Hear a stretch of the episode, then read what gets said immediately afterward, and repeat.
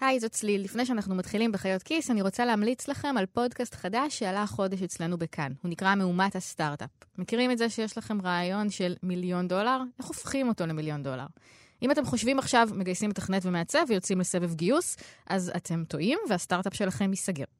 במאומת הסטארט-אפ, יארה כהן ואלינה שקולניקוב, יחד עם גיל מרקוביץ', שאתם מכירים מאיך הגעתי לכאן, עוברות שלב-שלב בתהליך של הקמת סטארט-אפ. איך לפתח מוצר, לפלח את קהל היעד ולאפיין אותו, והן מלמדות להשתמש בכלים שפותחו באוניברסיטאות המובילות בעולם. אפשר להאזין למאומת הסטארט-אפ בכל אפליקציית פודקאסטים ובאתר כאן.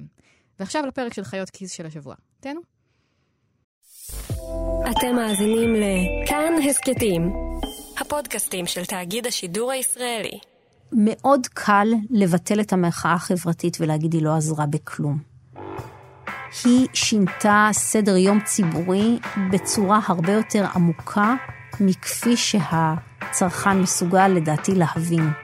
אני הייתי ברשות התחרות, עבדתי ברשות התחרות כיועץ משפטית בין אלפיים ושתיים ל-אלפיים ושש, חזרתי אליה ב-אלפיים ושש עשרה וגיליתי מגזר ציבורי שמדבר בשפה אחרת.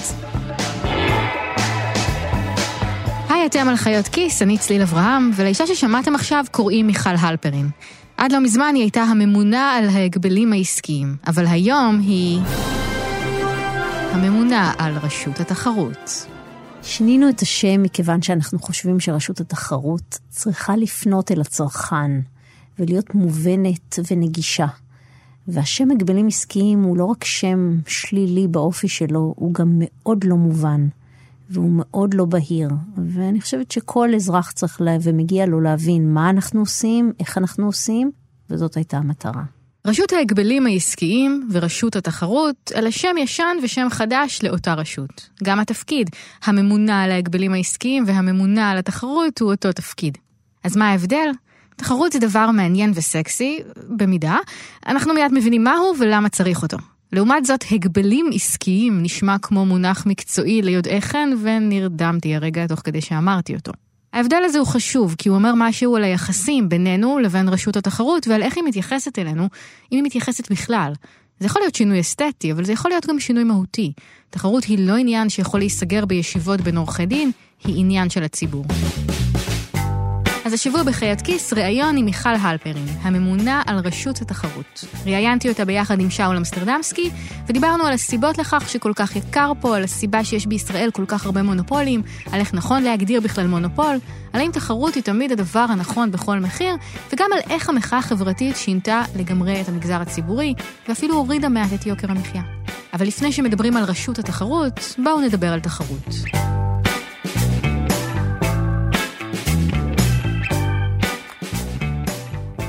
רוב האנשים הסכימו שתחרות היא בגדול דבר טוב, וזה אולי נשמע פשוט. תנו לשחקנים חופשיים להתחרות בשוק חופשי, ומתוך החופש החופשי תיווצר תחרות חופשית. כל אחד ינסה לייצר את המוצר הכי טוב שהוא יכול, במחיר הכי זול שאפשר, כל צרכן יחליט איזה מוצר הוא מעדיף, וכולם ירוויחו.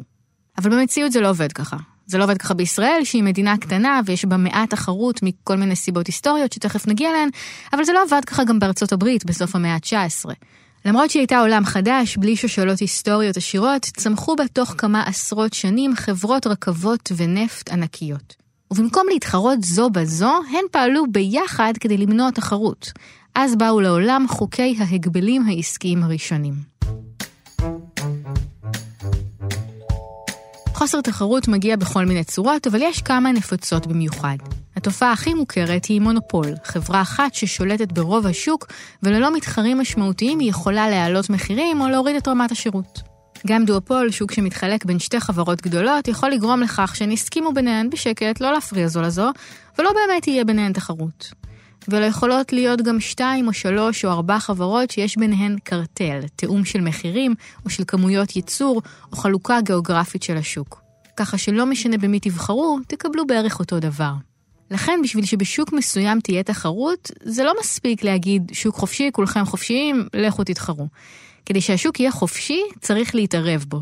להגביל חברות מלגדול יותר מדי, או למנוע מהן להתמזג אם זה יהרוס את התחרות, או לאסור על חברות לחסום את המתחרים שלהן ולוודא שהן לא מנצלות את כוחן לרעה.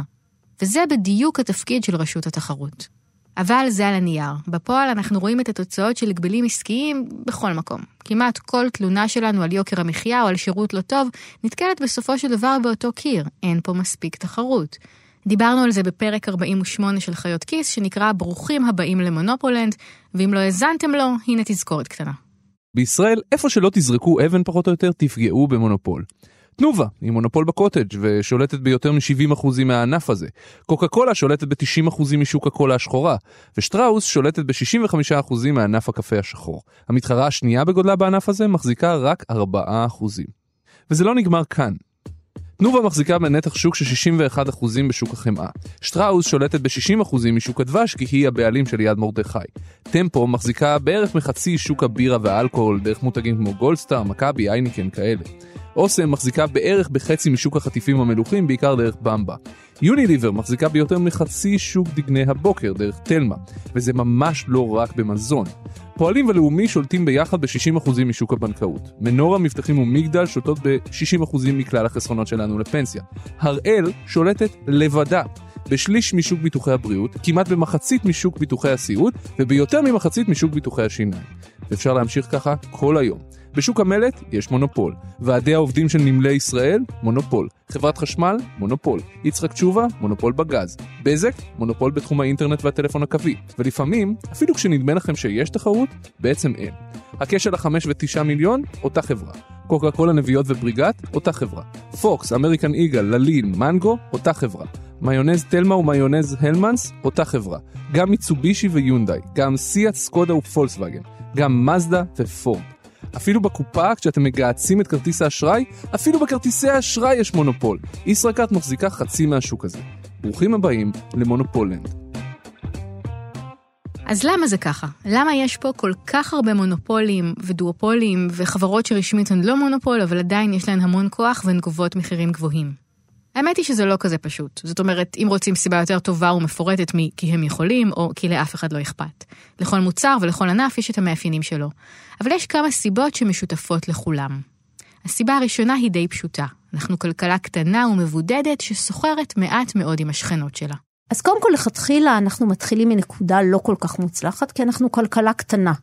וכשאתה חי בכלכלה גדולה כמו שאול, איפה שאתה חי, זה בארצות הברית. כלכלה עצומה, שמצמיחה המון יצרנים מקומיים והמון ספקים מקומיים, אז יש לך תשתית נהדרת להיווצרות של תחרות.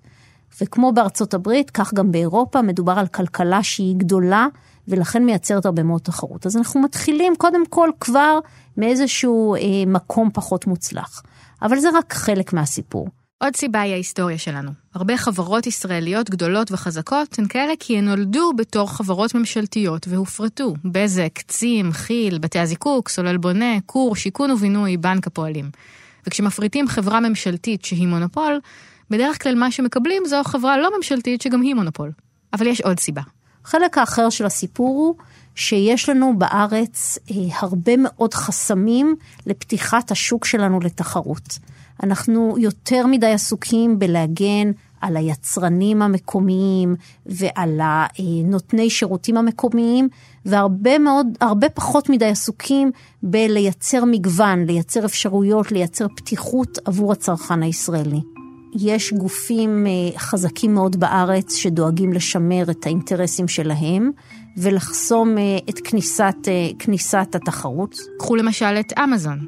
אמזון, כשהיא תיכנס לשוק הישראלי בשעה טובה, ואני מקווה שמהר, תביא איתה רווחה עצומה לצרכנים. היא תביא הורדת מחירים, היא תביא מגוון יותר גדול של מוצרים, היא תביא שירות ברמות שאנחנו לא מכירים פה במדינת ישראל. אבל ישר יקומו הגורמים שיבואו והתנגדו, ומוצאים הרבה מאוד אוזן קשבת. בין אם זה אה, עסקים קטנים שחוששים לגורלם, בין אם זה הקניונים שחוששים מה יקרה להם, מרכזים מסחריים חוששים מה שיקרה להם, ולכן הם מייצרים לובי נגד, ה, נגד הכניסה הזאת, ומייצרים אה, איזשהו, אה, איזשהו תדר של אה, אנטי כלפי כניסה של טכנולוגיות. או אם אתם שואלים את עצמכם למה אין אובר בארץ. אותו דבר אנחנו רואים גם בתחבורה ציבורית. אמצעי תחבורה ציבורית שזמינים היום לכל בן אדם באירופה ובארצות הברית, נחסמים מכיוון שנהגי המוניות או מפעילים של תחבורה מסורתית, דואגים לגורלם ומפעילים הרבה מאוד לחצים כדי למנוע את ההכנסה של הגורמים האלה. או אם אתם לא מבינים למה אין פה יותר בנקים דיגיטליים. פינטקים יכולים להביא המון תחרות בתחום הבנקאות, והמערכת הרגולטורית הכבדה של הבנקים מאוד מעכבת את הכניסה שלהם. וזו בדיוק המטרה של מיכל הלפרין, לא רק לעסוק בהגבלים עסקיים, אלא לקדם את התחרות בכל התחומים האלה ובעוד הרבה אחרים, וכמעט בכל מחיר. זאת אומרת שהתפיסה הזאת שיש יש בישראל ציבור שמשלם מחיר מאוד כבד, וסובל מיוקר מחיה גדול, ויש קבוצות לחץ או קבוצות אינטרס שמרוויחות, מזה את מסכימה איתה, זה נכון. אני מסכימה, אני מסכימה שזה המצב, ואני מסכימה גם שתפקידנו לנסות ולטפל בהסרה של החסמים האלה. אני רוצה שנייה לייצג אבל את הצד השני לצורך הדיון. הרי ההפרדה הזאת בין קבוצות לחץ לבין הציבור היא לא באמת קיימת. נהגי המוניות ועובדי הקניונים ועובדי הבנקים וחברות האשראי זה משפחות וחברים של כולנו. אחד הדברים שישראלים הכי רגישים אליו זה נתוני האבטלה. היום היה עלייה קטנה בנתוני האבטלה, וכאילו אנחנו רואים את זה וישר הנשימה כאילו מצטמצמת קצת. כניסה של חברה כמו אמזון לפה יכולה לגרום להתמוטטות של, של חברות ישראליות, או אולי, אולי לא, אולי אני אוכלת פה את התעמולה שדיברת עליה, אבל עד כמה שאני מבינה. אובר יכולה לגרום לפגיעה נוראית בתנאי העסקה של עובדים, להכניס לפה נורמות העסקה שעדיין לא מקובלות כאן, ושהן בעייתיות מאוד. אז התשובה היא תמיד תחרות בכל מחיר, התוצאה תמיד תהיה טובה יותר? אי אפשר להגן באופן מלאכותי על עולמות העבר ולעצור את הטכנולוגיה, כדי להגן על איזה עולם שאין בו יותר אה, טעם ותוחלת. בעבר היו מדפיסים עיתונים באמצעות עובדי סדר, שהיו עובדים בלילה, כל הלילה כדי לסדר את אותיות העופרת ולהכין את הגלופות, כדי שאפשר יהיה להדפיס את העיתון והוא יגיע מגוהץ הביתה בבוקר. היום כבר לא צריך עובדי סדר, הם כולם הלכו הביתה, מכיוון שיש היום מדפסה דיגיטלית. אנחנו לא יעלה על דעתנו להמשיך להדפיס באמצעות עובדי סדר, רק כדי לשמר להם עבודה. העולם משתנה, וזה שהעולם משתנה, זה לפעמים מעביר אותנו תהליכים שהם גם כואבים. אני לא חסרת אמפתיה לתהליכים הקשים שאנשים עוברים בעקבות אימוץ טכנולוגיות. אבל אי אפשר בגלל הפחד מתהליכים כאלה, לעצור את הטכנולוגיה, לעצור את הקדמה, ולעצור את הרווחה הצרכנית שהיא מביאה יחד איתה. אז הקניונים, במקרה של אמזון, יצטרכו לעשות מאמץ ולהמציא את עצמם מחדש. הם יהפכו פחות למרכזי קניות ואולי יותר למרכזי בילויים, או הם ימצאו מודל עסקי אחר, או יכול להיות שקניונים ייסגרו. גם זה לא אסון. בעבר היו מקולות, והקניונים באו ולקחו להם את הביזנס. היום יש קניונים, ואמזון עלולה לבוא ולקחת להם את הביזנס. זה חלק מהעולם שלנו, ואנחנו חיים אותו, אנחנו נאלצים לחיות אותו. אבל למדינה יש כלי להחליק את המעבר הזה. בסוף הבן אדם שהייתה לו מכולת והוא יושב בבית, או בן אדם שהיה סדר דפוס והוא בבית, אז מבחינתו זה נחמד שיש טכנולוגיה, אבל הוא, איכות החיים שלו מאוד ירדה, ו- וזה, מבחינתו זה המאה אחוז שלו. נכון, אז אני באמת מסכימה שתפקידה של המדינה לנסות באמת להחליק את המעברים האלה. ולכן, אם היו אומרים לי, מגיע לנהגי המוניות פיצוי על זה שהם צריכים עכשיו להתמודד עם תחרות שהם לא צפו כשדרשו מהם לשלם עבור הרישיון שלהם לנהל מונית, זה לא היה נראה רע מאוד בעיניי. זה היה נראה לי טיעון לגמרי לגמרי סביר. אם הם מפצים אותם בכסף. אבל אני לא יודעת, אפשר לפצות אותם בהרבה מאוד דרכים, ואפשר לחשוב על הרבה מודלים יצירתיים להתמודד עם הבעיה. אבל אם התשובה היא לא, בכל העולם יש אובר, אבל אנחנו לא נכניס אובר, ולא נכניס ליפט, ולא נכניס קארפולינג, ולא נכניס כל מיני אמצעי תחבורה אחרים, רק כדי להגן על נהגי המוניות, זה נראה לי כיוון לא נכון להתמודד עם הבעיה. וזאת עמדה שנובעת מה, מהתפקיד, זאת אומרת, הממונה על התחרות, בהגדרה מהתפקיד שלה, היא בעד כמה שיותר תחרות בכל התחומים, או שזה גם עמדה אידיאולוגית אישית שלך?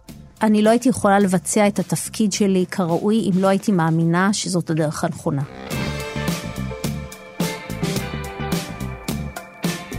לפני שהממונה על התחרות, מיכל הלפרין, ניסתה להעצים את כוחה של רשות התחרות, הייתה מישהי אחרת שנהנתה מהמגבלות של אותה רשות ממש.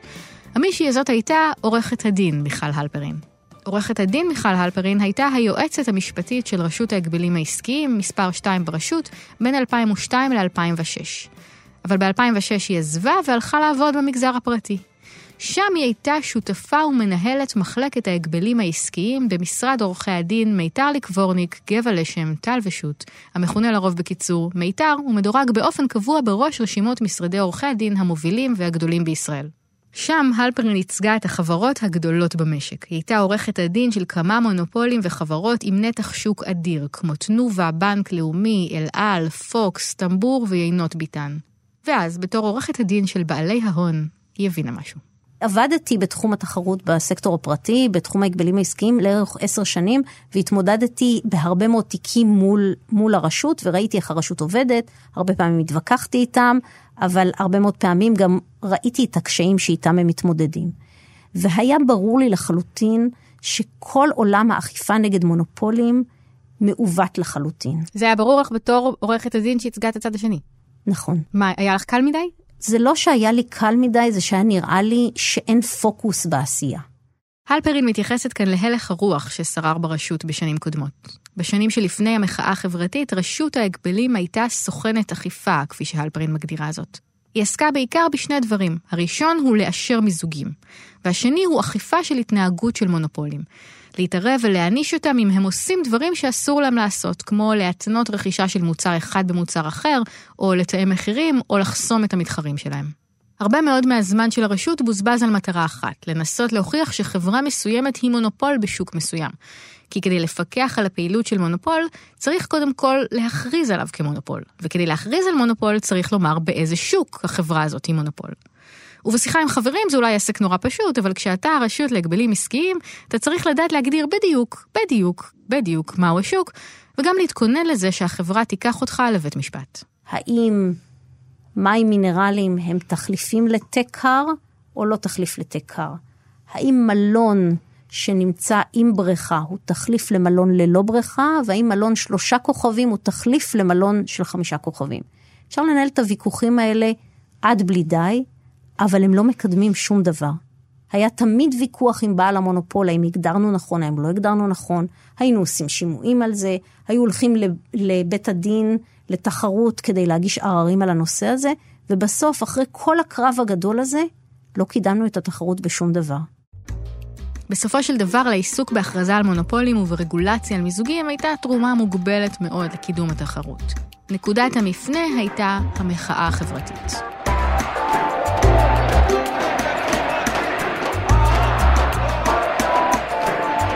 בקיץ אלפיים ואחת עשרה, כשהלפרין הייתה עורכת דין בשוק הפרטי, התגבשו ניצני ההחלטה שהגיע הזמן לחצות שוב את הקווים. המחאה החברתית הייתה תופעה מאוד מאוד מורכבת. היה בה בליל של הרבה מאוד מחאות שהתערבבו ביחד. היו חלקים בתוך המחאה החברתית שאני מאוד מאוד הזדהיתי איתם, וליבי היה לחלוטין איתם. היו חלקים בתוך השיח של המחאה החברתית שהתחברתי אליהם פחות. אני רציתי לחזור לרשות התחרות כדי לייצר מיקוד ופוקוס במאמצים על איפה שחשבתי שראוי לנקוט מאמצים. ובהקשר הספציפי של מונופולים, היה נראה לי שהמאמצים צריכים להיות בהליכים שיאפשרו פתיחה של השוק לתחרות, גם אם זה אומר הליכי אכיפה נגד מונופולים. זה לקח לה חמש שנים נוספות, אבל אז, בתחילת אלפיים ושש עשרה, היא מונתה לממונה להגבלים העסקיים וחזרה לצד השני. אם השאלה היא האם עברתי מהשוק הפרטי לשירות הציבורי כי מצפוני נקף אותי שאני עוזרת לבעלי הון, התשובה היא לא. מצד שני, אני חושבת שהחשדנות שהייתה לכניסתי לתפקיד הייתה קצת מוגזמת. אני חושבת שהייתה הרבה מאוד חשדנות ציבורית כלפי המינוי שלי כמישהי שבאה מהעולם העסקי, ובסופו של דבר אני חושבת שהיכולת שלי לבוא מהעולם העסקי לשירות הציבורי, זה דבר שהועיל והדבר שתרם, כי בסופו של דבר האמת לא מונחת בצד אחד. וכשאתה עושה רגולציה נכונה ורגולציה טובה, אתה גם צריך להבין איך העולם העסקי עובד. זה לא פועל תמיד לטובתו של העולם העסקי, וזה לא פועל תמיד לרעתו של העולם העסקי. זה לפעמים עובד ככה ולפעמים עובד ככה. לפעמים אני הבנתי מאיפה באים אנשי העסקים כשהם באים וטוענים נגד הרשות, ומצד שני, הרבה מאוד פעמים ידעתי איפה הם מתחמנים, איפה הם מסתירים, והניסיון הזה וההיכרות הזאת עם העולם העסקי בסוף לדעתי מצייתת אותי ביכולת לבצע את התפקיד יותר טוב. קצת אחרי שנכנסה לתפקיד, הלפרין הבינה שכדי לממש את החזון שלה, וכדי לשנות את הדרך שבה הרשות פועלת, היא זקוקה לעוד כלים. כי הרבה מהחברות שאחראיות לחוסר התחרות במשק ולמחירים הגבוהים, הן היו מחוץ לטווח השגתה של הרשות, הן לא ענו להגדרה יבשה של מונופול. עד עכשיו ההגדרה למונופול הייתה מי שמחזיקה חמישים אחוז מהשוק. הלפרין חשבה שההגדרה הזאת לא מספיקה. יש חברות חזקות מאוד שפועלות כדי לחסום מתחרים ולהקטין את התחרות, אבל לא ניתן לפעול נגדן כי הן לא עומדות בהגדרה הזו בדיוק. אז במקום להגדיר לפי אחוזים מנתח השוק, רשות התחרות סרטטה הגדרה חדשה למונופול. לפי התיקון לחוק ההגבלים העסקיים שעבר השנה, מונופול הוא מי שיש לו כוח שוק משמעותי. מה זה כוח שוק משמעותי? המאפיין הראשון הוא שמספיק שלחברה יהיה נתח של ארבעים אחוז מהשוק. ויש סיטואציות כאלה. יכולה להיות חברה מאוד מאוד גדולה, שיש לה רק ארבעים אחוז מהשוק. אבל כל המתחרים שלה הם מאוד מאוד קטנים. הם גורמים שמחזיקים רק אחוזים ספורים בשוק. אז ברור שלמרות שאין לה חמישים אחוז נתח שוק, מאוד יכול להיות שיש לה כוח שוק. ואז אין שום סיבה שהכללים המיוחדים שחלים על בעל מונופולין לא יחולו עליה רק כי אין לה מחצית מהשוק. אבל נתח השוק שלעצמו לא מספיק כדי לפעול נגד החברה. בנוסף ל-ארבעים אחוז מהשוק, לבעל כוח שוק צריך להיות עוד מאפיין. למשל, אם החברה היא חברה שאי אפשר או קשה לעזוב אותה. למשל, אם חברת החשמל, לצורך העניין, תחליט לעלות מחירים. מה אני אעשה? מי יספק לי חשמל במקומה? ואותו דבר אם בזק תחליט לעלות את מחירי הטלפון שלי. למי אני יכולה לעבור? כמעט ואין לי אפשרות לעבור. נכון, אז הוט זה אלטרנטיבה, והיא באמת מחלישה את כוח השוק של, של בזק, אבל עדיין בזק, אנחנו יודעים, יש לה הרבה מאוד יכולת להרע את התנאים שלי, ועדיין לשמר אותי כלקוח. אז אלה דוגמאות לגופים שיש להם כוח שוק. וכוח שוק זה הדבר המהותי שאותו אנחנו מחפשים ברשות. שתיים, אם אפשר לעבור למתחרים, אבל זה מסובך ויקר. מה שמאפיין למשל בנקים, חברות ביטוח וקרנות פנסיה. אם יש שוק שבו מאוד קשה לעבור ממתחרה אחד למתחרה אחד, כי, למתחרה אחר, כי זה נורא מסובך, כי יש עלויות מעבר מאוד מאוד גדולות. אז כל מתחרה יכול להרע עם הלקוחות שלו, ועדיין הלקוחות לא יוכלו להניש אותו. אז גם אם יש שלושה מתחרים ומתחלקים בשוק שווה בשווה, עדיין מאוד יכול להיות שכל מתחרה יש לו, יש לו הרבה מאוד כוח שוק כלפי לקוחותיו. שלוש, אם החברה מונעת ממתחרים להיכנס לשוק. אם יש יצרן מאוד גדול של שוקולד במדינת ישראל, ומגיע מתחרה קטן שלו, ומנסה גם הוא לחדור לשוק, ויצרן השוקולד מגיע לסיכום עם כל הרשתות, שלא יעלו את, ה, את הספק הקטן על המדף. זה למשל התנהגות שהיא פסולה בעינינו. אז החוק החדש מאפשר לרשות התחרות להעניש חברות שינהגו ככה, גם אם יש להן נתח שוק שקטן מ-חמישים אחוז. ועכשיו השאלה היא, איך להעניש אותן? מה עושים נגד חברה שמפרה את הכללים? לרשות התחרות יש שתי אפשרויות. אפשר להטיל קנסות על החברה, ואפשר גם לפתוח בחקירה פלילית. אנשי עסקים שמתאמים מחירים, או שאומרים ללקוח שלהם, אני אמכור לך מוצר אחד רק אם תקנה מוצר אחר שלי, הם עוברים על החוק. אבל הלפרין הבינה שהמסלול הפלילי לא מוכיח את עצמו. להוכיח את הטענות בבתי משפט לוקח שנים, וסף ההוכחה גבוה מאוד, ולכן כמעט אף פעם לא יוצא מן כלום. לכן היא החליטה להתמקד בקנסות. היא הודיעה בין השאר שתטיל קנסות גדולים על בזק, תנובה, חברת החשמל ונמל אשדוד. אבל גם עם הקנסות הייתה בעיה. הבעיה הזאת צפה ב-אלפיים ושבע עשרה, כשהרשות הודיעה שבכוונתה להטיל קנס על החברה המרכזית למשקאות, קוקה קולה. היא תפסה אותה בהסדר כובל, מונעת מהמתחרים שלה להיכנס לשוק. זוכרים את הקרב של פיוזטי נגד נסטי? אז קוקה קולה ניסתה לדאוג שלא יהיו ברזים של נסטי בכל מיני מקומות. זאת בין השאר הסיבה לכך שפיוזטי הצליחה כל כך בשוק התה הקר, למרות שלנסטי היה מותג חזק יותר. הרשות הטילה קנס של שישים מיליון שקל על קוקה קולה. וזה אולי נשמע הרבה, אבל... בואו ניקח את מקרה קוקה קולה. חברה, היא חברה פרטית, אז אנחנו לא יודעים, את יודעת, אני לא יודע בדיוק, אבל... הם מרוויחים כמה מיליארדים בשנה, סביר מאוד להניח, ואתם הטלתם קנס, חמישים ומשהו, זה מדגדג להם בכלל? זה, זה מספיק בשביל להרתיע? אז קודם כל אני אגיד, הקנסות האלה הוטלו בתקופה שבה העיצומים שרשות התחרות הייתה מוסמכת להטיל, הקנסות המנהליים שרשות התחרות הייתה מוסמכת להטיל, היו נמוכים יותר.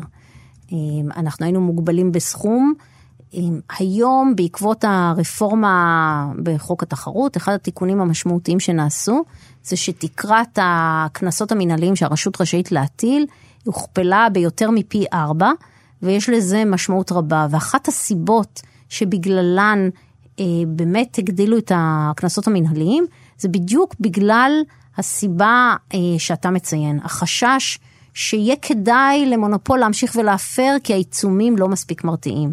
והכנסת בעניין הזה באמת נתנה לנו, לרשות תחרות, גיבוי אה, עצום, אה, ואפשרה לנו להטיל קנסות גבוהים יותר, מתוך הבנה שכשהרשות מתמודדת עם הגופים הגדולים ביותר במשק, והחזקים ביותר במשק, והעשירים ביותר במשק, צריך לצייד אותה בכלים שהם באמת מרתיעים. אז סתם בשביל להבין, אם, היינו, אם הייתם מטילים את הקנסות האלה על קוקה קולה בעולם החדש, אחרי החוק, אז זה לא היה חמישים מיליון, זה היה מאתיים מיליון? בעבר היינו מוגבלים ברף מקסימלי של עשרים וארבעה מיליון שח לכל הפרה. קוקה קולה נתפסה בכמה הפרות ולכן הסכום היה גבוה יותר. היום הרף המקסימלי שחוסם אותנו הוא מאה מיליון שח. אז היום יש לרשות אפשרות להטיל קנסות גדולים יותר ולהכאיב קצת יותר למונופולים. יחד עם ההגדרה חדשה לבעל כוח שוק, שני הדברים האלה ביחד אמורים לאפשר עוד ועוד תחרות. אבל זה עדיין לא מספיק. שינוי התפיסה הגדול ביותר שהלפרין מנסה להנהיג ברשות התחרות לא נוגע לכלים ולהגדרות, אלא להפיכה של הרשות מגוף פסיבי, כזה שבאים אליו בשביל לקבל החלטה או אישור, לגוף אקטיבי שמנסה לחולל תחרות איפה שאין.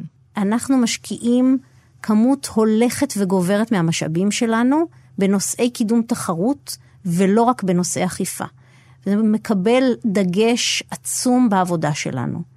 מה שאנחנו עושים זה אנחנו נפגשים עם כל בעלי העניין, בין אם בעלי העניין האלה הם משרדי ממשלה אחרים, בין אם בעלי העניין האלה הם איגודים עסקיים, בין אם בעלי העניין האלה הם חברי כנסת, ואנחנו מנסים לעבוד יחד איתם ולשכנע אותם למצוא פתרונות פרו-תחרותיים לבעיות. אנחנו לומדים את השווקים, אנחנו מציעים הצעות לפתרונות, אנחנו משקיעים הרבה מאוד במחקר של שווקים, כדי להיות מסוגלים מתוך מקום של ידע ומתוך מקום של היכרות, לייעץ גם לממשלה, גם לכנסת, על פתרונות שיביאו תחרות.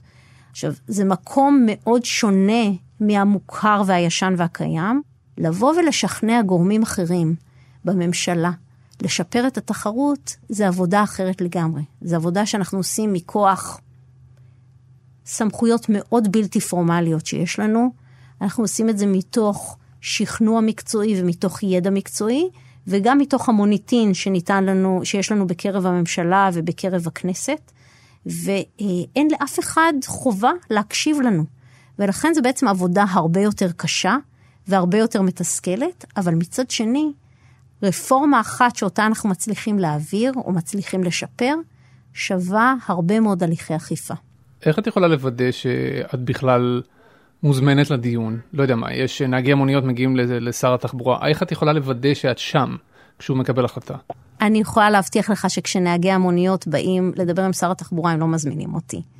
אבל, קודם כל התשובה היא שאני לא יכולה להבטיח. התשובה הכנה היא שאני לא יכולה להבטיח, נערכים דיונים בממשלה, שאנחנו, רשות התחרות, לא חלק מהם.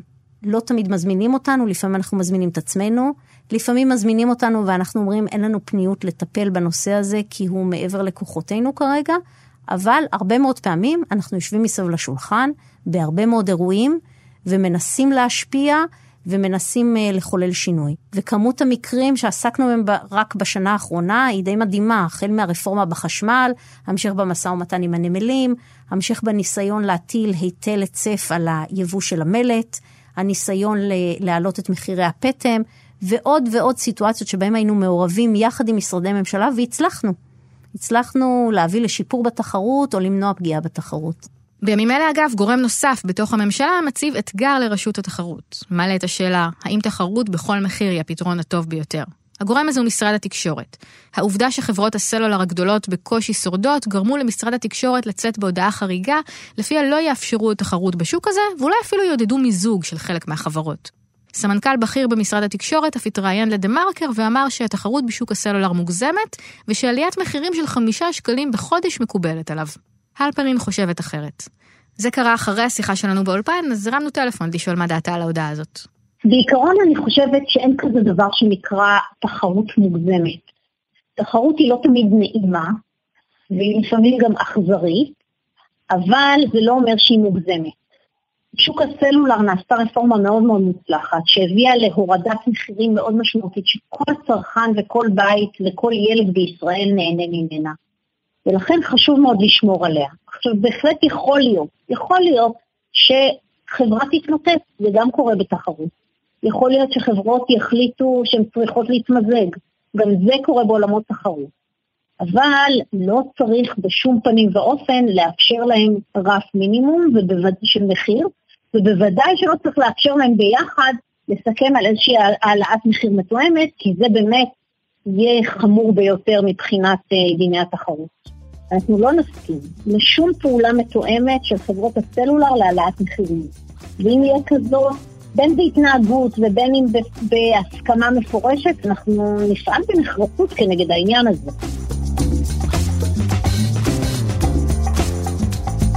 ועכשיו אנחנו מגיעים לנקודה שהכי מעניינת את כולנו. האם זה עובד? והתשובה היא בגדול, כן. מדינת ישראל בשלוש שנים האחרונות השתפרה מאוד ברמה התחרותית שלה. כל האינדיקציות מראות שרמת החיים עלתה והמחירים ירדו כתוצאה מהגברת התחרות. ואת זה לא אני אומרת, את זה אומרים גופים אובייקטיביים כמו מכון טאוב או כמו בנק ישראל שהוציאו דוחות מפורשים בעניין הזה. היא צודקת. בין אלפיים ושלוש עשרה ל-אלפיים ושמונה עשרה רמת המחירים בישראל נשארה יציבה. אחרי הרבה שנים של עלייה ביוקר המחיה, השכר עלה והמחירים לא. ובתחומים שבהם רשויות ומשרדי ממשלה התאמצו לעשות רפורמות, להוריד מחירים ולפתוח את השוק, המחירים ירדו. מחירי הביגוד למשל, הרהיטים, מכשירי החשמל, התקשורת, הטיסות כמובן והתחבורה באופן כללי. ואם עכשיו אתם שומעים את זה וכועסים כי זה לא נראה לכם ככה, אתם גם צודקים, כי המחירים פה עדיין יקרים מאוד ביחס לעולם, והם עדיין עולים בתחומים בסיסיים מאוד, כמו מזון ודיור. אבל ההישגים עד עכשיו הם תוצאה של עבודה שלכם. הלפרין משוכנעת שרוח המחאה החברתית עדיין נושבת במסדרונות הרגולטורים בירושלים. חברי הכנסת מדברים באופן אחר לחלוטין מכפי שהם דיברו לפני חמש עשרה שנה.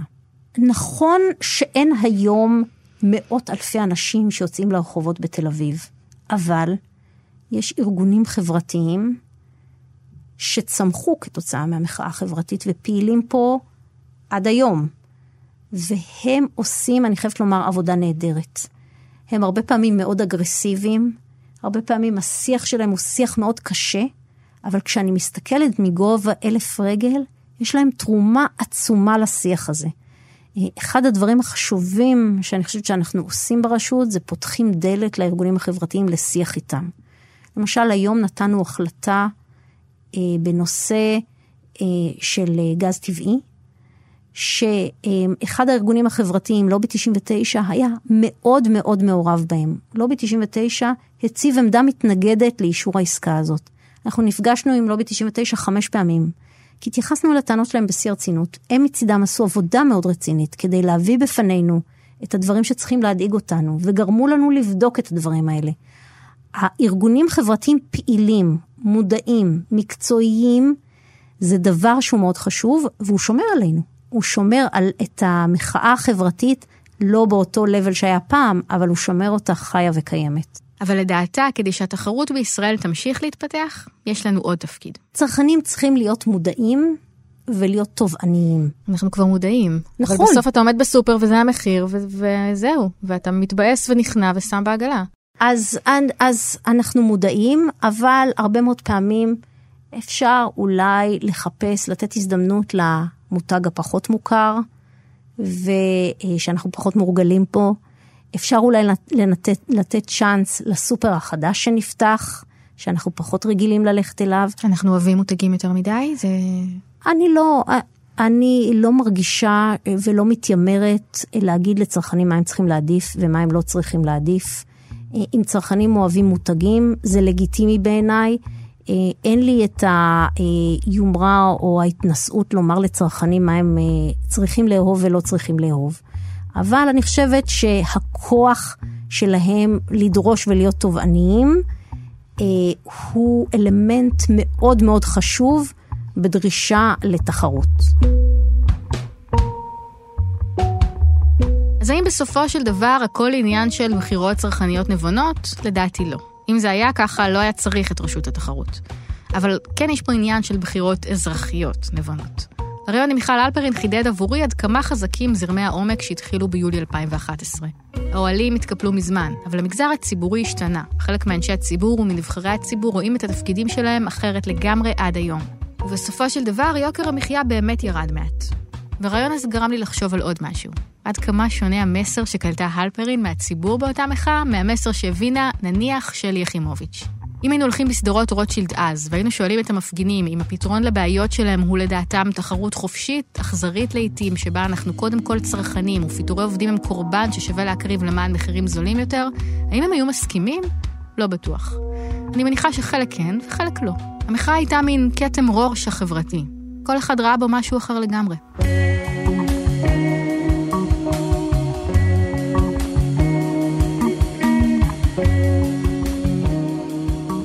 האזנתם לחיות כיס, הפודקאסט הכלכלי של כאן. את הרעיון עם מיכל הלפרין ואת הפרק הזה כתבתי יחד עם שאול אמסטרדמסקי, העורך והמפיק שלנו הוא רום עתיק, על הסאונד דניאל שמר.